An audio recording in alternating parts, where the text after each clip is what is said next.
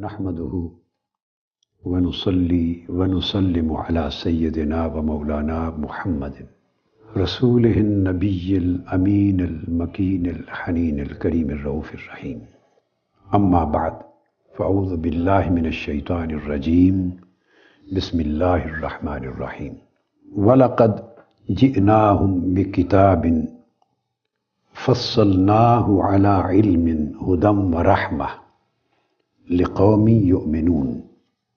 صدق اللہ مولانا العظیم۔ محترم مشائق اظام علماء کرام، مکرم اساتذہ، معلمات اور طلباء و طالبات اور دنیا بھر میں اس مجالس علم کے اس سلسلے میں سامعین و سامعات، ناظرین و ناظرات اور مستفیدین فیدات اللہ رب العزت کی توفیق سے ہم نے پچھلی نشست میں اپنی گفتگو مجالس العلم کے سلسلے میں علم کی اہمیت، فضیلت اور اس کی دینی، دنیاوی، اخلاقی، روحانی، ظاہری، باطنی فضیلت، ضرورت، حاجت، اس کو اجاگر کرنے کے لیے قرآن مجید کی آیات کا ایک مطالعہ شروع کیا ہے۔ اور پچھلی نشست میں ہم نے گفتگو سورہ النساء کی آیت نمبر ایک سو تیرہ پہ ختم کی تھی، جو آیا کریمہ شروع ہوتی ہے، ولولا فضل اللہ علیہ کا ورحمت سے۔ اور ختم ہوئی۔ وعلم کا معلم تکن تعلم وکان فضل اللہ علیہ کا عظیمہ کہ حبیب مکرم صلی اللہ علیہ وآلہ وسلم، ہم نے ہر اس شے کا علم آپ کو عطا فرما دیا، جس کا علم از خود آپ کے پاس پہلے نہ تھا۔ یعنی آپ کی مبارک حیات میں ہم نے ماضی سے لے کے مستقبل تک، مادیات سے لے کے روحانیات تک، دنیا سے لے کے آخرت تک، امور ظاہری سے لے کے امور باطنی تک، کسی امر پر، کسی شے پر آپ کی زندگی میں لا علمی کی حالت اور کیفیت نہیں چھوڑی۔ لا علمی آپ کی مبارک زندگی میں نہیں رہی۔ ہم نے ہر ہر اس خانے کو جہاں لا علمی تھی، از خود، جو انسان اپنے ذرائع سے نہیں جانتا، اپنے ادراک سے نہیں معلوم کرتا۔ ہم نے وہ سارے خانے، وہ سارے حصے لا علمی کے علم سے بھر دیے، معمور کر دیے۔ تو لا علمی ایک کلی علم سے بدل گئی۔ اور اللہ رب العزت کا آپ پر بہت بڑا فضل ہے۔ اس آیت کریمہ کے اندر بہت سارے اور نکات ہیں، اہم پہلو اور اہم گوشے ہیں۔ تفسیری معارف ہیں جو ضروری ہیں سمجھنے کے لیے۔ مگر آگے کسی موقع پر جب کوئی وقت آئے گا اور اس کا ریلیونس ہوگا تو میں اس پر گفتگو کروں گا۔ اب تو میری گفتگو کا ارتکاز علم کی اہمیت اور فضیلت اور ضرورت پر ہے۔ تاکہ سننے والوں کو اور دیکھنے والوں کو دلوں کے اندر قرآن مجید کا یہ میسج سن کر ایک شوق پیدا ہو، ایک رغبت پیدا ہو حصول علم کی۔ اور جو متعلم نہیں، وہ متعلم بن جائیں یعنی حصول علم کے عمل میں شریک ہو جائیں۔ اور جان لیں کہ علم جیسی کوئی نعمت اللہ رب العزت کی نہیں ہے۔ تو میں اس پہ کنسنٹریٹ کر رہا ہوں اور پھر علم کے حوالے سے کچھ ضروری چیزیں، تفصیل طلب آ جاتی ہیں تو پھر ان پر میں تھوڑی تشریح کے ساتھ، تفصیل کے ساتھ بھی کہیں کہیں گفتگو کر لیتا ہوں۔ آج ہم سورہ اعراف کی آیت نمبر باون سے اپنی گفتگو کا آغاز کر رہے ہیں۔ اس آیت کریمہ کو میں آگے چل کے اگر آج کی نشست میں موقع بن گیا تو دو تین اور آیات آ رہی ہیں۔ میں چونکہ صور قرآن کی ترتیب سے چل رہا ہوں، قرآن مجید کی صورتوں اور آیات کی ترتیب سے چل رہا ہوں۔ موضوعی ترتیب سے نہیں چل رہا۔ موضوعات کو لے کر اگلی اور پچھلی صورتوں سے اکٹھا لے کے نہیں چل رہا۔ میں قرآن مجید کی الفاتحہ سے والناس تک اس ترتیب کے ساتھ آگے چل رہا ہوں۔ جو جو آیتیں اس موضوع سے متعلق آ رہی ہیں۔ تو آگے چل کے جب ان آیات پہ آئیں گے تو اس آیت کو میں کو ریلیٹ کروں گا ان کے ساتھ۔ تو ابھی آپ سن لیں، اللہ رب العزت نے فرمایا کہ بے شک ہم نے آپ کے پاس ایک ایسی کتاب یعنی قرآن اتاری ہے، ہم قرآن کو لے آئے ہیں آپ کے پاس، جسے ہم نے علم پر مفصل بنا دیا ہے۔ فصل نا علا علم ہدن و رحمہ۔ جس کتاب کی شان یہ ہے کہ ہم نے اس کو تفصیلی علم کے ساتھ آراستہ کر دیا ہے۔ اس کتاب یعنی قرآن کو تفصیلی علم کا منبع اور سرچشمہ بنا دیا ہے۔ یہ بڑی امپورٹنٹ چیز ہے قرآن مجید پر اللہ رب العزت نے ایمفسائز کیا اور قرآن مجید کی شان بیان کی ہے شان۔ کہ قرآن کی شان یہ ہے، میرے محبوب صلی اللہ علیہ وسلم جو ہم نے آپ پر اتارا ہے اور آپ کے پاس لے آئے ہیں، اس کی شان یہ ہے کہ یہ علم پر ایک مفصل ڈاکیومنٹ ہے۔ علم پر ایک بڑی جامع معنی اور مفصل اور مبسوط کتاب ہے۔ فصل نہ ہو اعلیٰ علم۔ تو ہم نے اسے اپنے علم کی بنا پر مفصل یعنی واضح کر دیا ہے اور ہم نے علم پر اس کو مفصل بنا دیا ہے۔ دونوں معانی اس کی شان میں شامل۔ پھر ہدم و رحمت القومی یومنون اور یہ ایمان والوں کے لیے ہدایت بھی ہے اور رحمت بھی ہے۔ یہاں اتنا نقطہ بیان کر کے آگے چلتا ہوں چونکہ اگلی آیات کے ساتھ اس کا ذکر پھر از خود آ جائے گا۔ کہ ایک تو قرآن مجید کی اہمیت، اس کی شان اور اس کی فضیلت اور اس کی عظمت اجاگر کرنے کے لیے اس کا ارتکاز، اس میں مرکزی اور محوری تصور علم کو حاصل ہے۔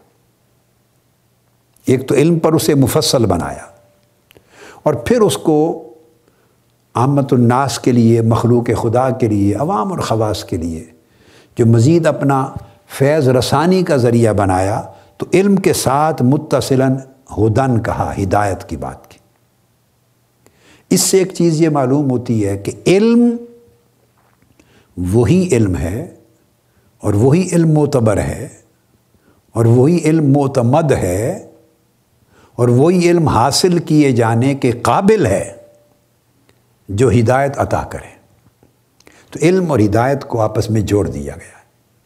جس علم سے ہدایت نہ ملے، وہ علم بیکار ہے، وہ علم نافع نہیں ہے۔ یہ اس آیت کریمہ نے بات سمجھا دی۔ اور پھر ہدایت کے بعد رحمت کا فرمایا کہ یہ قرآن پھر رحمت بھی ہے۔ وہ اس کا رحمت ہونا، اس کے کئی اور شعون، کئی اور معاملات اور کئی اور احوال ہیں اور اس کے کئی اور مصادر ہیں اور اس کے کئی اور مواقع ہیں جن سے قرآن کا جا بجا انسانیت کے لیے رحمت ہونا معلوم ہوتا ہے۔ وہ پھر ایک ڈیفرنٹ سبجیکٹ ہو جاتا ہے۔ مگر یہ بات ذہن میں رکھ لیں کہ جو علم ہدایت نہ دے، وہ علم نہیں ہے۔ اسی سے ایک اور نتیجہ بھی اخذ ہوتا ہے۔ وہ یہ کہ ہدایت علم کے بغیر نہیں ملتی۔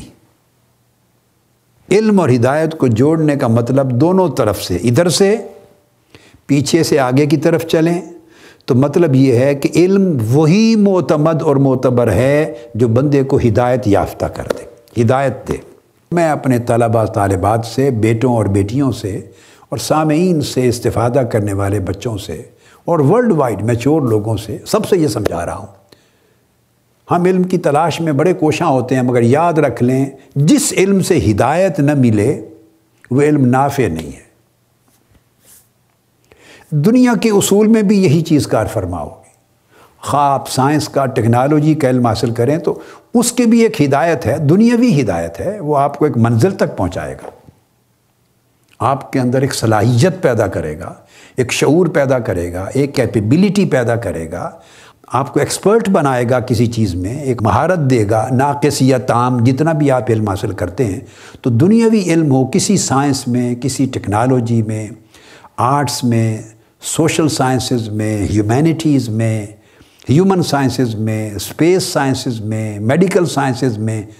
تو اس میں بھی آپ دیکھتے ہیں کہ علم اگر آپ ایک ایک آپ کو ایک خاص منزل شعور تک، ایک منزل فہم تک، ایک منزل معرفت تک نہیں پہنچاتا، تو وہ سارا پروسیس جو علم کا ہے وہ بیکار ہے۔ تو دنیا میں بھی اصول کار فرمایا لیکن یہاں تو ہم چونکہ علم کامل کی، علم نافع کی بات کر رہے ہیں۔ اور ہدایت سے مراد ہدایت الہیہ ہے یعنی اصل ہدایت جو بندے کو اللہ کی معرفت عطا کرتے۔ تو علم کی پہچان یہ ہے۔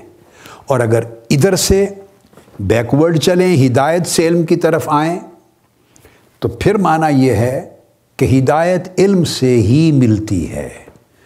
جو لوگ ہدایت کے طلبگار ہیں اور وہ یہ سمجھیں کہ بس ایسے کیا سارائیوں سے ہدایت مل جائے گی۔ اپنی ذاتی رائے اور عقل کے گھوڑے دوڑاتے رہنے سے ہدایت مل جائے گی۔ اپنے گمان کی ایفرٹ سے ہدایت مل جائے گی، نہیں ہوتی۔ ہدایت کے لیے علم چاہیے۔ علم کیا ہے؟ اس پر آگے چل کے بات کرتے ہیں۔ علم کامل چاہیے، علم نافع چاہیے، علم صحیح چاہیے، تب ہدایت ملتی ہے۔ تو یہ دونوں باہم لازم و ملزوم ہو گئے۔ علم کے لیے لازمی ہے کہ اگر علم صحیح ہے تو نتیجہ ہدایت نکلے گا۔ اور ہدایت کے لیے لازمی ہے کہ اس کے حصول کے لیے علم کی شرط پوری کرنی ہوگی۔ یہ اس کا سلا ہے۔ اس کے بعد آگے آیا کریمہ ہے سورہ التوبہ۔ اس کی آیت نمبر ایک سو بائیس۔ اس کا ذکر کر رہا ہوں۔ اس میں اللہ رب العزت نے شاد فرمایا وما کان المؤمنون لین فرو کا حصول علم کی بات ہو رہی ہے۔ علم میں مہارت حاصل کرنے کی۔ علم میں کسی فیلڈ میں ایکسپرٹ ہونے کی۔ دین کے علم میں تفقع میں، فہم اور بصیرت دین میں ایکسپرٹ ہونے کی بات ہو رہی ہے۔ تو فرمایا ہاں مومنوں کے لیے یہ تو ممکن نہیں کہ سارے کے سارے مسلمان بھاگ نکلیں اور گھر چھوڑ کے حصول علم میں یعنی اور علم سے مراد تفقع میں ایکسپرٹ بننے میں اسپیشلائز بننے میں سارے لگ جائیں اور باقی کام کاج چھوڑ دیں۔ اللہ پاک نے خود فرمایا، نہیں، ایسا پاسبل نہیں ہے۔ اور نہ ہی اللہ نے حکم دیا۔ ما کان المؤمنون لین فرو کافہ۔ یہ تو نہیں ہو سکتا کہ سارے کے سارے مسلمان ایک ساتھ نکل کھڑے ہوں۔ مگر کیا ہو سکتا ہے؟ فرمایا، فلولا نفارا من کل فرقتم من ہم قافتن لیتفقہ فی الدین ولیونذروا قومہم فرمایا، مگر یہ تو ہو سکتا ہے کہ ہر گروہ میں سے، ہر طبقے میں سے سوسائٹی کے ہر گروہ، ہر قبیلے، ہر طبقے میں سے ایک جماعت نکلے۔ لوگوں کا، نوجوانوں کا، افراد کا ایک گروپ بن جائے، ایک نکلے۔ یعنی کچھ پرسنٹیج نکلے۔ پوری سوسائٹی میں، جماعت میں آپ اس کے حصے کر لیں تو ایک پرسنٹیج تو سرٹن پرسنٹیج تو ضرور نکلے۔ حصول علم میں کمال پانے۔ لیا تفقہ فی الدین دین میں تفقع حاصل کرے۔ دینی علم میں، دینی معرفت میں، دینی بصیرت میں، بصیرت تامہ حاصل کرے۔ لیا تفقہ فی الدین تفقع فی الدین دین میں گہرا علم اور گہری بصیرت اور گہرا فہم حاصل کرے۔ فرمایا، کچھ پرسنٹیج تو ایسی ہو کہ جو یہ کریں تو اس سے گویا فرض ہو گیا یہ۔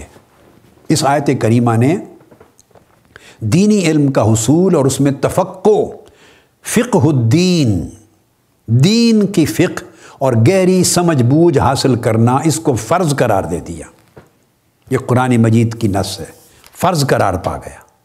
اور چونکہ اللہ رب العزت نے ایوری سنگل انڈیویجول کے لیے نہیں کہا، فرمایا یہ تو پاسبل نہیں، مگر ایک پرسنٹیج ہو ساری سوسائٹی میں سے، ہر طبقے میں سے اس پرسنٹیج کے اعتبار سے لوگ نکل کر فقہ الدین حاصل کرتے رہیں تو آیت کریمہ کے ان دو حصوں کو جوڑا تو ثابت ہو گیا قرآن مجید کی نس سے کہ یہ فرض کفایا ہے۔ فرض عین نہ رہا تفق فی الدین، علم دین میں مہارت۔ ایک ہے بنیادی علم۔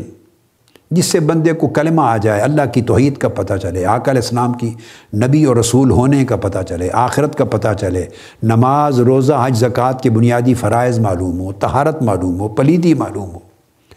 جو بنیادی ضروریات ہیں، اس کا ضروری علم ہو، وہ فرض عین ہے، وہ ہر شخص پر فرض ہے۔ جو حاصل نہیں کرے گا، وہ فرض کا تارک ہوگا گناہ گار ہوگا، جواب دہ ہوگا۔ تو ایک بڑا بنیادی بڑا بنیادی بیسک نوعیت کا جو فنڈامنٹلز ہیں، ان کا نالج تو فرض عین ہے۔ ہر شخص کو۔ کوئی شخص معاف نہیں ہوگا، خواہ وہ ویسٹ میں رہتا ہے ایسٹ میں رہتا ہے۔ وہ تو فرض عین ہے۔ جیسے نماز فرض عین ہے، روزہ فرض عین ہے، ہر بالغ عاقل کے لیے۔ تو وہ علم ہر ایک پر فرض ہے۔ اب آ گئی بات اسپیشلائزیشن کی تفقع کی۔ زیادہ نالجبل ہونا ڈیپتھ میں جانا، اس میں ایکسپرٹ بننا، فقہ الدین میں بہت بنیادی وسیع علم حاصل کرنا، تو وہ جو کہ اللہ پاک نے فرمایا، فلولا نافارا من کل فرقت من ہم طائفہ تو اس سے فرض کفایہ ثابت ہو گیا۔ تو اگر کچھ لوگ ایک سرٹن پرسنٹیج حاصل کر لیں گے، تو گویا یہ ساری سوسائٹی پر سے فرض ساقط ہو جائے گا، سب کی طرف سے ادا ہو جائے گا۔ جیسے نماز جنازہ فرض کفایا ہے۔ ایک علاقے کے لوگ ڈیتھ ہو گئی، کچھ لوگ نماز جنازہ پڑھ لیں، تو ہر ایک نے تو صاف زہرے نہیں پڑھا، تو سب کی طرف سے فرض کی ادائیگی ہو جاتی، ساقط ہو جاتا ہے، فرض، ادا ہو جاتا۔ جیسے اعتکاف سنت کفایا ہے۔ ایک محلے کی مسجد ہے، اس میں سے کچھ لوگ بیٹھ گئے تو وہ سنت پورے محلے کی طرف سے ساقط ہو گئی۔ اب ان کے ذمے گناہ نہیں رہے گا۔ ان کے بیاف پر ادا ہو گئی۔ تو تفق و فدین فرض کفایا ہے۔ اور اگر ایک سوسائٹی ایسی ہے کہ وہ اپنے بچوں کو، کوئی گھرانہ بھی اپنے پڑھے لکھے بچوں کو دین کے لیے آزاد نہیں کرنا چاہتا، علم دین کے لیے۔ ہر شخص دنیاوی علم کے اصول میں لگا ہے۔ ہر شخص کو لالچ ہے دنیا کا۔ اور فقہ الدین کے لیے کوئی اپنے بچے کو اسپیئر نہیں کر رہا۔ ایک سرٹن آپ احاطہ کر لیں ایک طبقات کا سوسائٹی کا پرسنٹیج وائز اگر کوئی بھی ادھر نہ ہو تو ساری سوسائٹی فرض کی تارک ہوگی۔ گناہ گار ہوگی، اس کا مواخذہ ہوگا۔ یہ قرآن مجید نے ڈکلیئر کر دیا۔ تو اس کے بعد فرمایا والے یونظرو قوم اذا رجعوا الیہم لعلہم یحذرون تو اس کا فائدہ یہ ہوگا کہ کچھ لوگ جب اسپیشلائز کر لیں گے فقہ الدین میں، دین کے نالج میں صاحبان بصیرت بن جائیں گے، ان کو تفقع فی الدین نصیب ہو جائے گی۔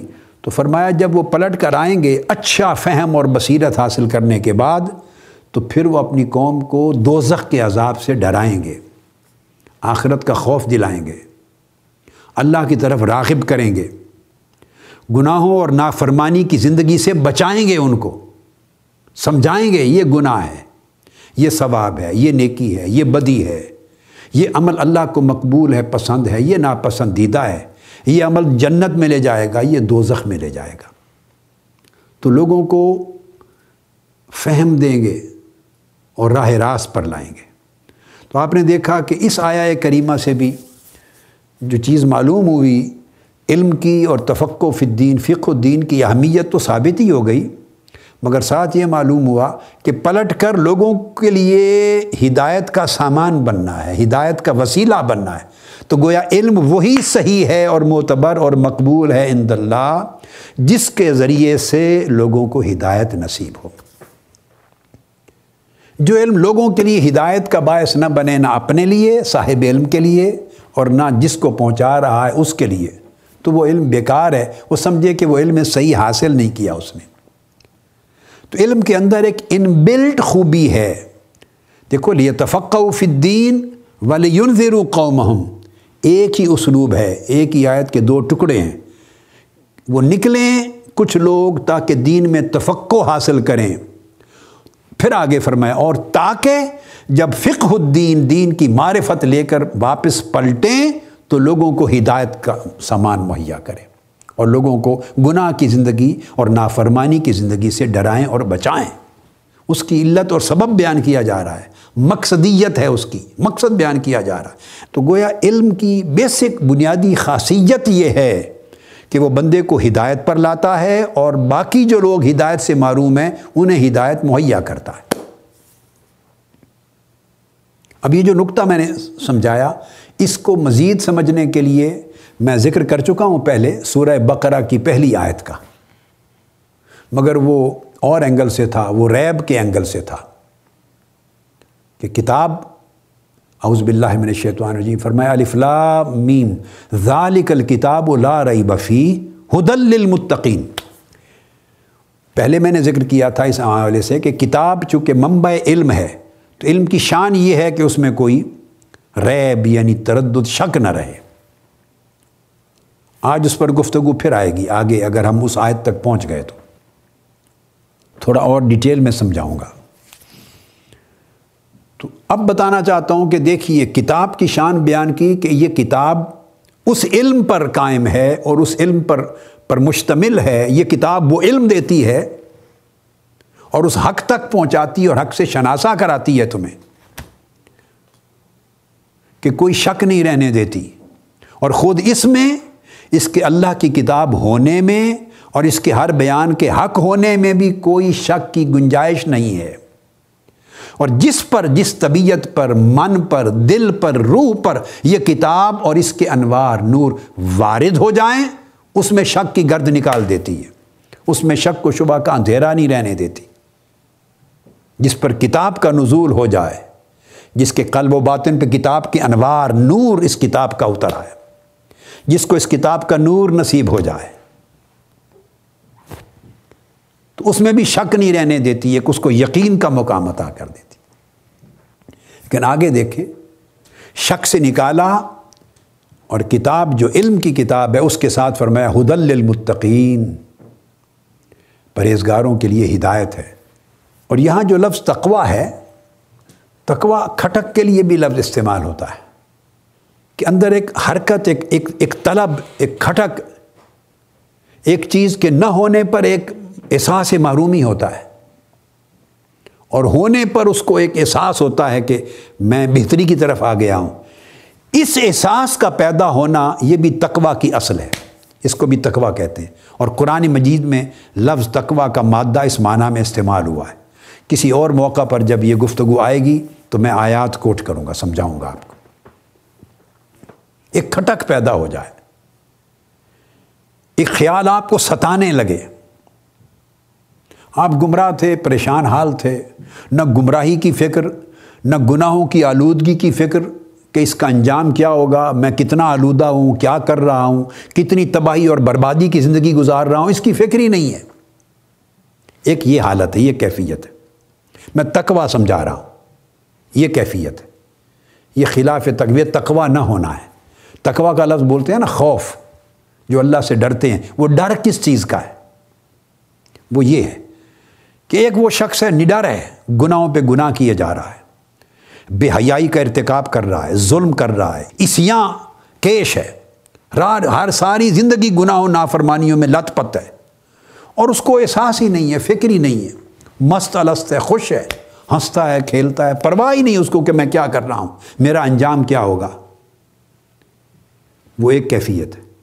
اب کسی کو شعور مل جائے اور وہ دیکھ لے کہ میں تو بڑی بربادی میں ہوں، ہلاکت میں ہوں، تباہی میں ہوں۔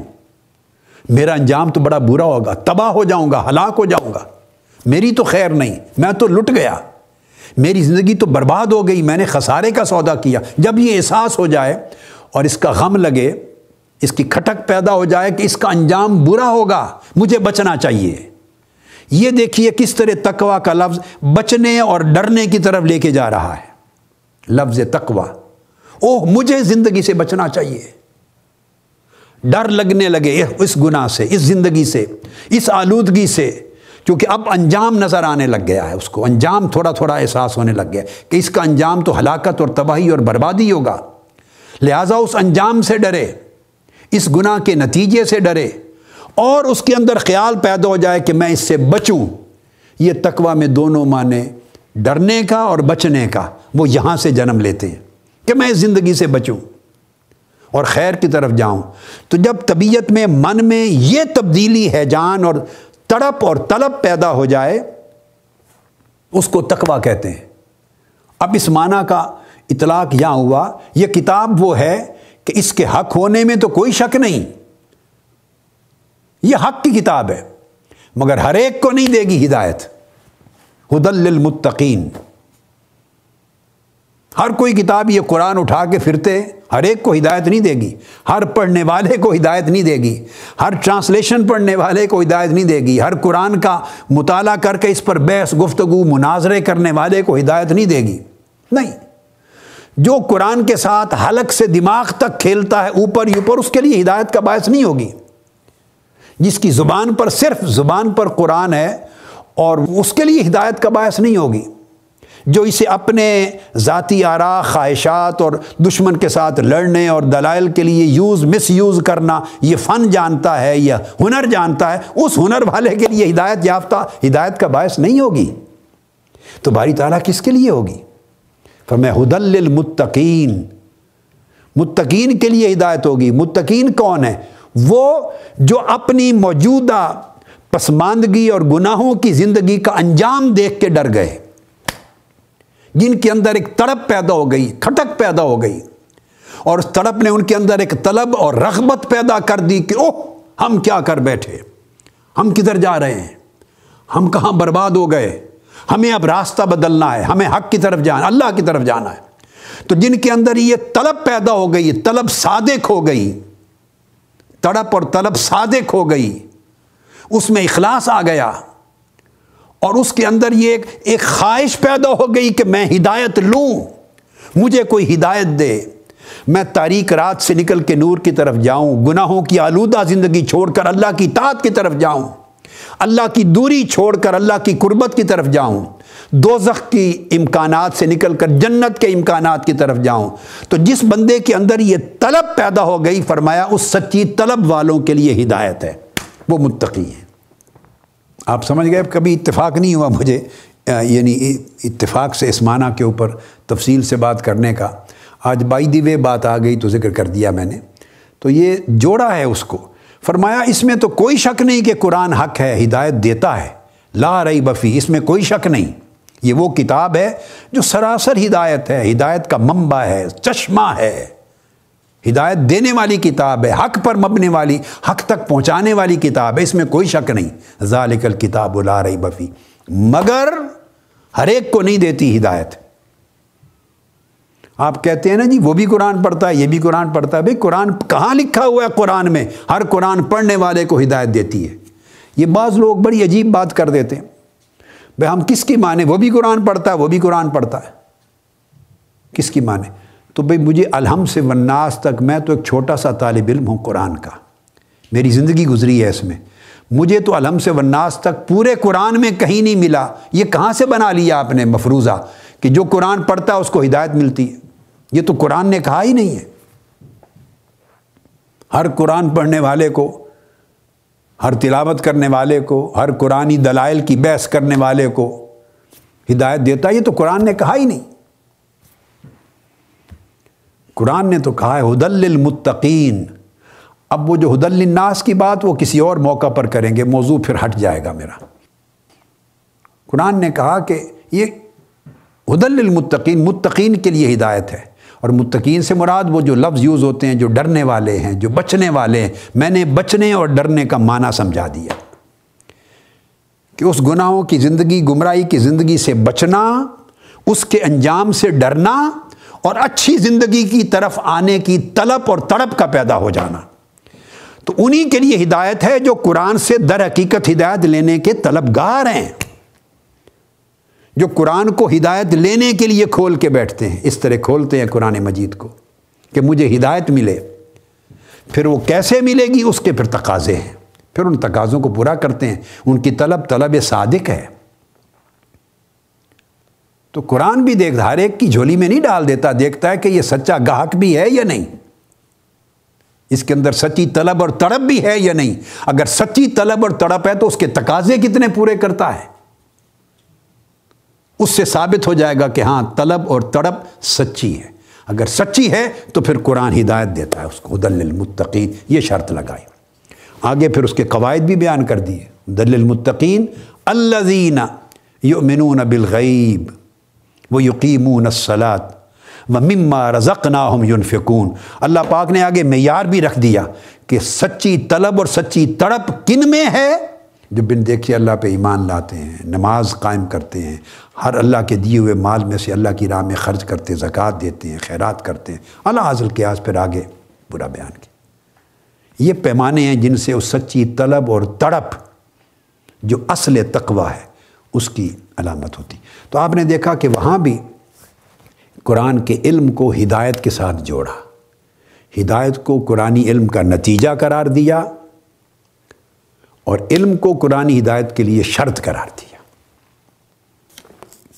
یہی بات یہاں فرمائی۔ اس کے بعد آگے ایک آیت کریمہ آ رہی ہے۔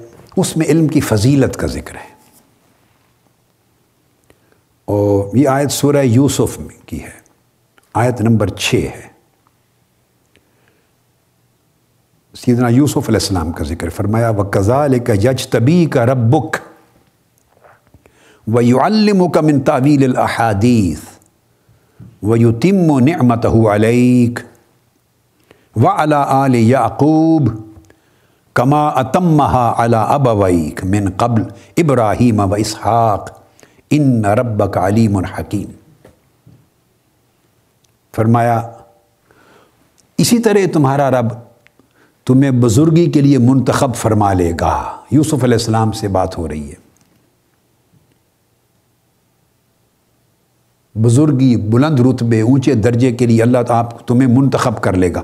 اجتبا اللہ پاک تمہیں خود چن لے گا۔ اونچے رتبے کے لیے، بلند مقام اور منصب کے لیے۔ اب یہاں خاص چیز وہی جو بتا رہا ہوں۔ یہ جتنے سامعین ہیں، متعلمین دنیا بھر میں، ان کے لیے میں چاہتا ہوں علم کے حصول کی جو طلب ہے، اس کی آگ لگ جائے۔ ایک تڑپ پیدا ہو جائے۔ اس سے علم کا کلچر زندہ ہو۔ ہم دور چلے گئے۔ ہم جہالت کی وادیوں میں بھٹکے ہوئے پیغمبر اللہ کے نبی ہیں۔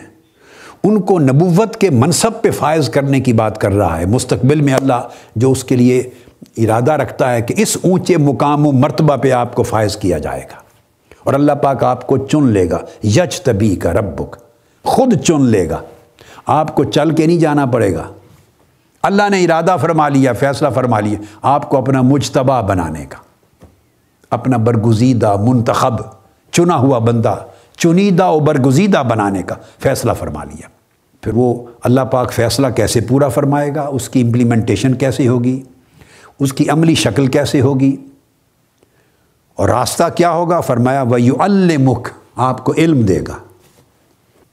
اللہ نے چن لیا ہے، اے یوسف، آپ کو اونچے مقام و مرتبہ کے لیے، اور اس مقام پر فائز کرنے کی اب کوالیفائی بھی تو کرنا ہے نا، آپ نے کوالیفائی کرنا ہے اس کے لیے۔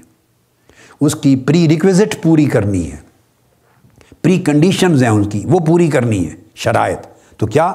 وہ یو الم کا من تعویل الحادیث خوابوں کی تعبیر کا علم، بنیادی چیز، خوابوں کی تعبیر یہ حقائق اور اسرار کا علم ہے۔ یہ عالم مثال کی حقیقتوں کا علم ہے۔ اب تعویل الحادیث کی میں بحث میں نہیں جاتا۔ میں نے اشارہ بتا دیا کہ یہ عالم مثال اس کے حقائق اور اسرار اور غوامز کا علم ہے۔ وہ ایک اور بڑی گہری دنیا ہے۔ تو مطلب یہ کہ حدیث یعنی خوابوں کی تعبیر کا علم یعنی اس کے اندر حکمت بھی ہے، اس کے اندر فطانت بھی ہے، اس کے اندر ذہانت بھی ہے، اس کے اندر بصیرت بھی ہے یعنی بہت ساری چیزیں ہیں۔ یہ یہ جو تعبیر الحدیث جب اس علم تک انسان پہنچتا ہے اور دیگر، تو سب سے پہلے ذہانت اور فطانت ہوگی۔ پھر اس کے اندر فراست ہے، پھر اس کے اندر نظر و عبرت، نظر اور اعتبار ہے۔ پھر اس کے اندر اتیاز اور بصیرت ہے، پھر اس کے اندر تذکر اور تدبر ہے یعنی بہت سارے تقاضے ہیں۔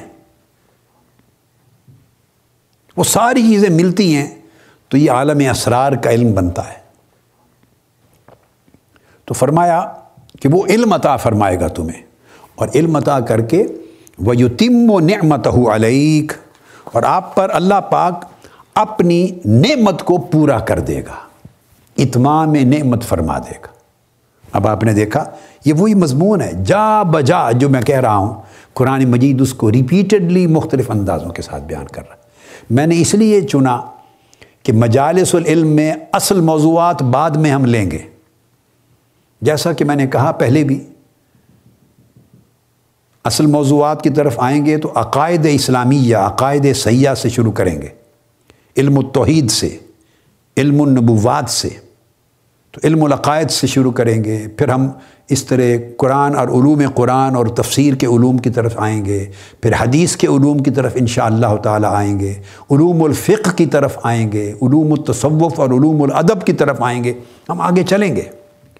اللہ پاک نے توفیق دی تو یہ انشاء اللہ تعالیٰ ایک جاری رہنے والا سلسلہ ہے۔ لیکن میں نے چاہا قبل اس کے کہ میں ان موضوعات کی وادیوں میں داخل ہو جاؤں۔ پھر ہم ان موضوعات پہ چل پڑیں گے نا۔ تو میں نے چاہا ان سے قبل یہ جو مجالس العلم ہے، اس میں العلم کیا ہے، اس کی اہمیت کیا اس پر کبھی گفتگو اتنی طویل سیریز میں نہیں کی تو میں پہلے یہ کروں۔ تاکہ لوگ طالبان علم تو بنے، متعلم تو بنے، علم کی تلاش اور علم کے اصول کی طلب اور تڑپ جو میں نے کہا، وہ تو پیدا ہو ان کے اندر۔ کتابیں تو اٹھائیں ہاتھ میں بکس تو اٹھائیں کاپیز تو اٹھائیں پین تو اٹھائیں۔ وقت نکالیں، تعین تو کریں نا زندگی میں اتنے اوقات کا کہ اب میں نے لازم کر لیا، علم حاصل کرنا۔ یہاں تو فرما رہے ہیں اللہ پاک سیدنا یوسف علیہ السلام کو، چونکہ نبی سے خطاب ہے نا اللہ کا، کہ آپ کو مرتبہ نبوت پر فائز کرنا ہے، اس کے لیے علم دیں گے۔ اور حضور سیدنا غوث العظم شیخ عبد القادر جیلانی رضی اللہ تعالیٰ عنہ، وہ امام الاولیاء، سلطان الاولیاء ہیں، غوث العظم ہیں۔ غوث الثقلین ہیں۔ وہ اپنا حال کہ میں اس مرتبہ قطبیت و غوثیت تک کیسے پہنچا، وہ بیان کرتے ہیں۔ یعنی اس آیت کریمہ کی تحت اس کے نیچے، اس کی شرح میں اس کو جمع کر لیں، ایڈ کر لیں۔ وہ فرماتے ہیں کہ میں قطبیت عظما اور غوثیت قبرا کے مرتبے تک کیسے پہنچا؟ فرماتے ہیں، درست العلم حتیٰ سرت قطبن درست العلم حتیٰ سرت قطبن ونلت السعد من مول الموالی۔ میں علم حاصل کرتا گیا۔ وہ سچی طلب اور تڑپ کے ساتھ علم حاصل کرتا گیا۔ فرماتے ہیں میں طریق علم سے کتب اکبر اور غوث اعظم ہو گیا۔ علم حاصل کرتا کرتا مقام قطبیت قبرا تک جا پہنچا۔ اور میرے جو مالک ہے، مولا ہے، اس سے پھر ساری نعمتیں نصیب ہو گئیں۔ اور سب رتبے نصیب ہو گئے۔ تو اتنا بڑا مقام ولایت میں بھی فرماتے ہیں، طریق علم سے پہنچا۔ حضرت سیدنا جنید بغدادی رضی اللہ تعالیٰ عنہ فرماتے ہیں، یہ جب تصوف اور ادب کے علوم پر بات آئے گی تو اس وقت میں ان چیزوں کو کوٹ کروں گا۔ وہ ایک جملہ سن لیں۔ وہ فرماتے ہیں کہ طریق نا مقید مقید بالعلم۔ ہمارا طریق علم کے ساتھ مقید ہے۔ یہ سیدنا جنید بغدادی رضی اللہ تعالیٰ عنہ فرماتے پھر آگے علم کی وضاحت کرتے ہیں، علم الکتاب و سننا کتاب و سنت کا علم۔ فرماتے ہیں، ہمارا طریق طریق سلوک، طریق ادب، طریق ولایت، طریق تصوف، طریق طریقت، طریق معرفت، سارا جو ہمارا طریق ہے، جس سے اولیاء بنتے ہیں۔ فرمایا، وہ مقید بالعلم ہے۔ وہ علم کے ساتھ بندھا ہوا ہے۔ علم کے بغیر یہ طریق طے نہیں ہوتا یہ راستہ۔ علم کے بغیر یہ طریق طے نہیں ہوتا۔ اسی کے ساتھ۔ اور وہ کتاب و سنت کا علم ہے۔ اب یہ چیز آگے موقع آئے گا۔ اگر وقت بنا اور میں اس آیت کریمہ تک ان تک پہنچ گیا جو آگے آیات ہیں، تو میں پھر علم پر گفتگو کروں گا اور اس میں علم کی شکلیں بھی بیان کروں گا۔ مگر اس میں ذہن میں رکھ لیں، یہ الگ بات، علم لا بدی ہے۔ علم ناگزیر ہے۔ اس کے بغیر طریق ولایت بھی طے نہیں ہوتا اور کوئی نبی اللہ پاک نبوت بغیر علم کے نہیں ہے۔ اس لیے قرآن مجید میں جہاں بھی جس کا ذکر آیا، مثلا آگے اس سے اگلی آیت جو میں کوٹ کرنے لگا ہوں، وہ وہ بیان سورہ یوسف کی، یہی سیدنا یوسف علیہ السلام کا یہ مضمون۔ اور اگلی آیت جو میں کوٹ کر رہا ہوں، وہ بھی یوسف علیہ السلام کے لیے۔ آیت نمبر بائیس ہے۔ یہ آیت نمبر چھ تھی، ابھی جو بیان کیا۔ جس میں فرمایا علم دیں گے اور اس طرح اپنی نعمت تم پر تمام کر دوں گا۔ گویا علم کو اتمام نعمت کہا کہ جسے اللہ پاک علم عطا کر دیتا ہے، گویا اس نے اللہ نے اپنی نعمت اس پر تمام کر دی۔ تمام کر دی کا مطلب یہ ہے کہ اس سے بڑی نعمت کائنات نعم میں کوئی نہیں ہے۔ اللہ کی نعمتوں کی کائنات میں علم صحیح سے بڑی کوئی نعمت نہیں ہے۔ اور سب سے بڑا مرتبہ ولایت ہے۔ شیخ اکبر محی الدین ابن العربی رضی اللہ تعالیٰ عنہ نے اپنی کتب میں وہ وہ بھی بعد میں موضوع آئے گا انشاءاللہ۔ کرامت کا بیان کرتے ہوئے کرامت کا سب سے بڑی کرامت علم کو قرار دیا ہے۔ نوٹ کر لیں، پھر آگے حوالہ آ جائے گا ان کا۔ فتوحات مکیہ میں شیخ اکبر محی الدین عربی رضی اللہ تعالیٰ عنہ نے کرامت کا ولی کی، اولیاء کی کرامت کا بیان کرتے ہوئے سب سے بڑی کرامت علم کو قرار دیا ہے۔ علم صحیح، سب سے بڑی کرامت۔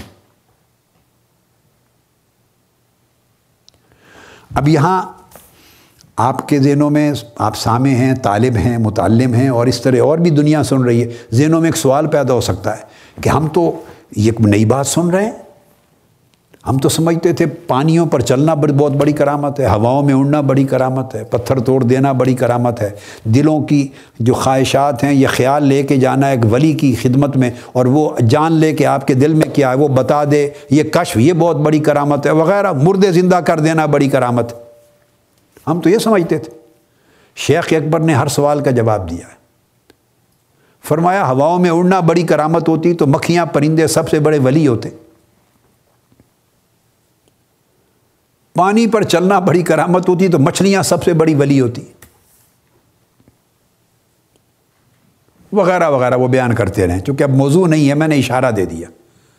اب میں اس سوال کا جواب ساتھ دیتا چلوں تاکہ آگے یہ کھٹک نہ رہے آپ کے ذہن میں۔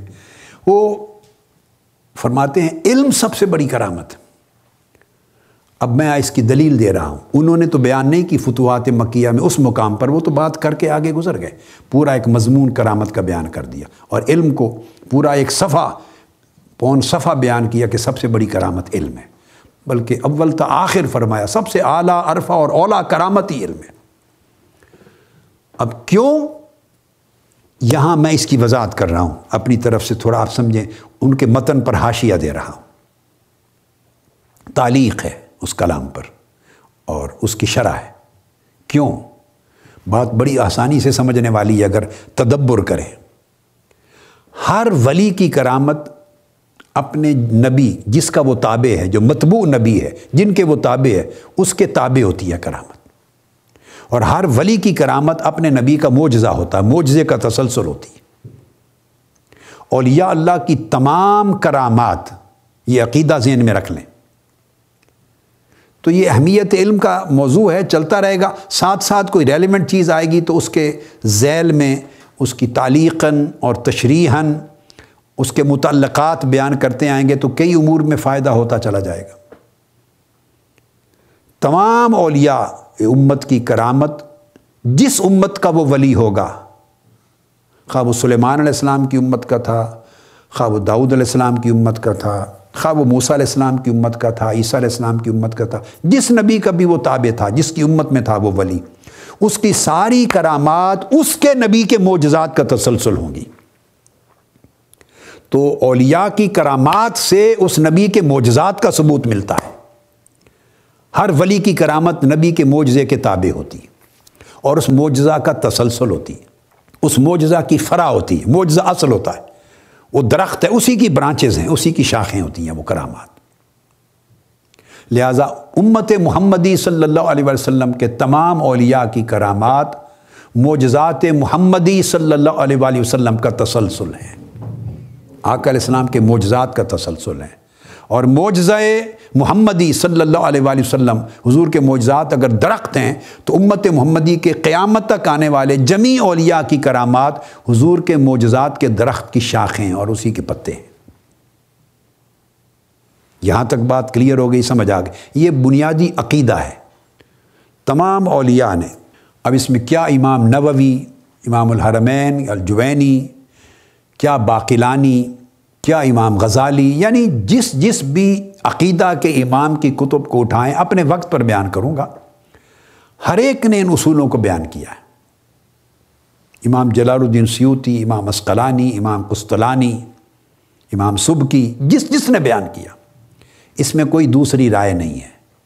کوئی اختلاف نہیں ہے۔ متفق چیز ہے کہ اولیاء کی کرامت، انبیاء کے موجزے موجزہ کتابیں اور ان کی برانچ اب جب یہ ہو گئی اب شیخ اکبر کے قول کی طرف آتے ہیں، فرماتے ہیں، سب سے بڑی کرامت علم ہے ولی کی۔ اور یہی اس کا مرتبہ علم جو ہے، وہ اس کے مرتبہ ولایت پر کو آشکار کرتا ہے۔ کیسے؟ تو آقا علیہ السلام کے معجزات کو دیکھتے ہیں۔ ہر چند کے آقا علیہ السلام معراج پر بھی گئے۔ آقا علیہ السلام نے چاند کو ٹکڑے کیا۔ آقا علیہ السلام نے ڈوبے سورج کو پلٹایا۔ مردے زندہ ہوئے، پتھر بولے، سب کچھ ہوا۔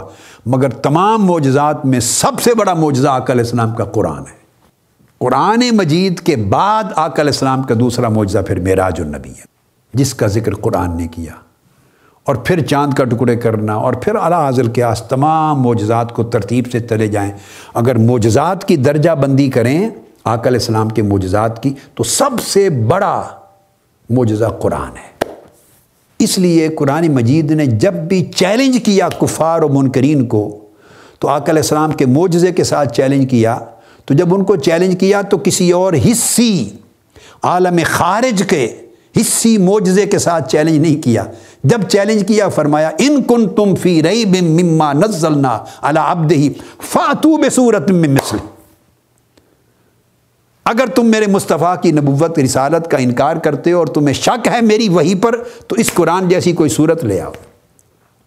پھر چیلنج کیا، فرمایا، اگر تمہیں شک ہے کہ یہ بات حق نہیں جو میرا محبوب لے کے آیا ہے، قرآن حق نہیں، تو پھر اس جیسی دس آیتیں لے کر آؤ۔ پھر چیلنج کیا، فرمایا، چلو ایک ہی آیت لے کے آ جاؤ۔ تین بار چیلنج کیا، تینوں بار قرآن کی مثل بنا دو چیلنج کیا۔ اور جس قرآن کو ہمیشہ اللہ پاک نے چیلنج کیا۔ اس قرآن کی شان یہ ہے، اللہ پاک نے فرمایا ولاقد جِ ناہم بے کتاب فصل ناہ علم ہدم و رحمہ بے شک ہم ان کے پاس، ان لوگوں کے پاس، جو اب منکر ہیں، جو مانتے ہیں، متردد ہیں، شک میں ہیں، نہیں مانتے، ثبوت مانگتے ہیں، ہم ان کے پاس آپ کے ذریعے جو کتاب لائے ہیں، اس کتاب کو علم مفصل بنایا ہے۔ قرآن کی سب سے پہلی شان علم مفصل۔ فصل نہ ہو اعلیٰ علم. کہیں بران مجن فرمایا کہ اس کو تبجین بنایا علم کے لیے. تفصیل اللہ کل شے فرمایا. اس کا علم ہر شے کی تفصیل پر مبنی ہے. کہیں فرمایا یہ ہر چیز علم میں تبجین کے مقام پر ہے. کہیں فرمایا الرحمن علم القرآن. خلق الانسان علم البیان. اس قرآن کی ابتدا کی اقرا بسم ربک الذی خلق. خلق الانسان من علق. الذی علم بالقلم، علم الانسان ما لم یعلم. تو اقرا یعنی قرآن سب سے بڑا معجزہ ہے آقا علیہ السلام کا، اور قرآن کی شان معجزہ ہونے کی سب سے بڑی شان اس کا مفصل علم ہونا ہے۔ علم تفصیلی ہونا ہے۔